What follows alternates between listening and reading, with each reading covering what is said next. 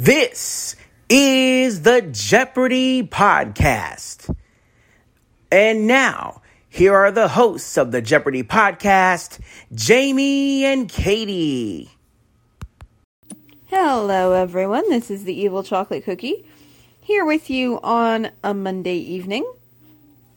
As I'm sitting here taping this right now, it is a little bit past 7:30 on the 18th of December, and I just got a notification that I'm going to ignore until I finish taping this podcast. But yeah. And we have reached the end of Champions Wild Card. Finally. We're not at the end of tournaments though. We still have another four and a half months of those. Ugh. I know, right? Just ugh. So, yeah, at least we're done with this eternal stretching tournament. Because it does seem like it has gone on for ages. I'm just like, seriously, can we be done already? Ah! Like, I'm glad these people are getting a second chance, but for the love of Pete, could they not have, you know, spread things out a little bit somehow or other? Because tournament after tournament after tournament after tournament just makes me want to cry in a corner. Sorry, guys. I just had to had to get that out of my system. So yeah. But anyway, this is the second game of a two-game total point final, and this one right here is a prime example of having the lead going into game two does not mean you're going to win the tournament. So let's meet our players. We have Gary, Tyler, and of course our friend whose name I cannot pronounce. Like, Johnny says it one way, Ken says it one way, voiceover says it one way, talkback says it one way. I'm just like, I, I quit. I can't. Let's see. What's a good name in the future for people whose names I can't pronounce? Oh, I, let's see.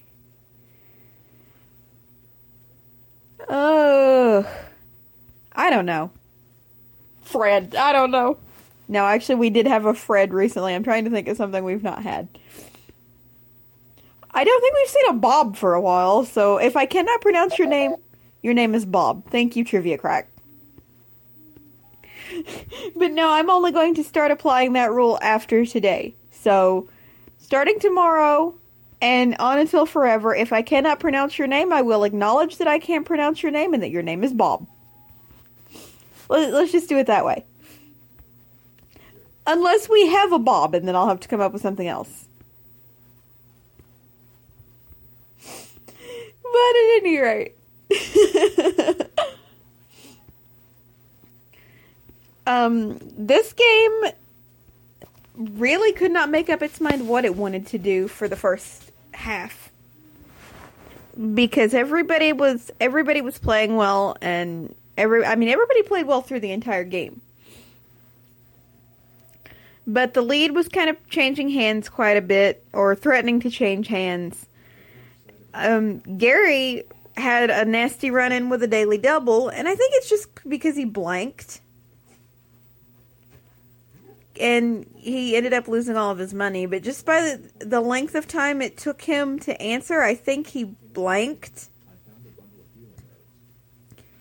Which, yeah, I mean, it was a daily double in the last match of the tournament. Of course, someone's going to blank.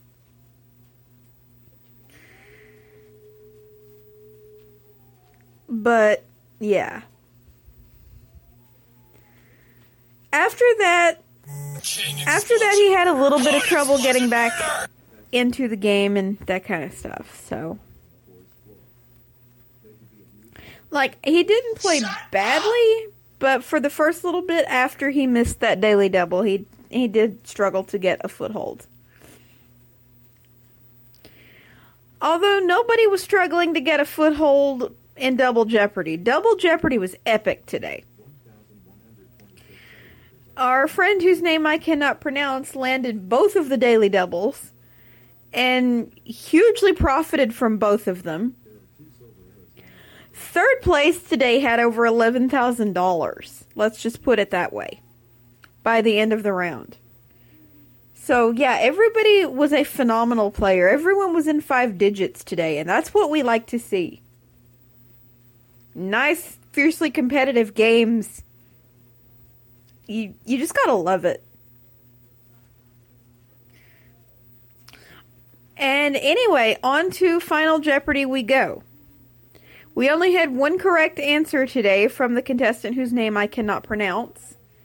He didn't wager anything, but he didn't have to because he had over $33,000. And when combined with the $8,000 from Friday's game, he plopped himself very firmly in first place with $41,800. I think that I think that's right anyway. Um, before the feed cut on the ep- on the copy of the episode I was watching, I did hear the other contestants congratulating him, and I absolutely loved that. Before I sign off for the day, I just want to send out a message to all 27 of the contestants who have participated in this bracket of the tournament and the 27 contestants who participated in each of the other brackets.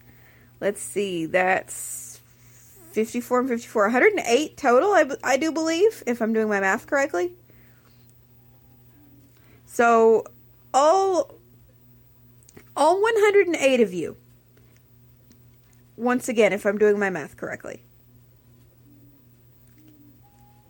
And now i'm doubting that i am but hang on.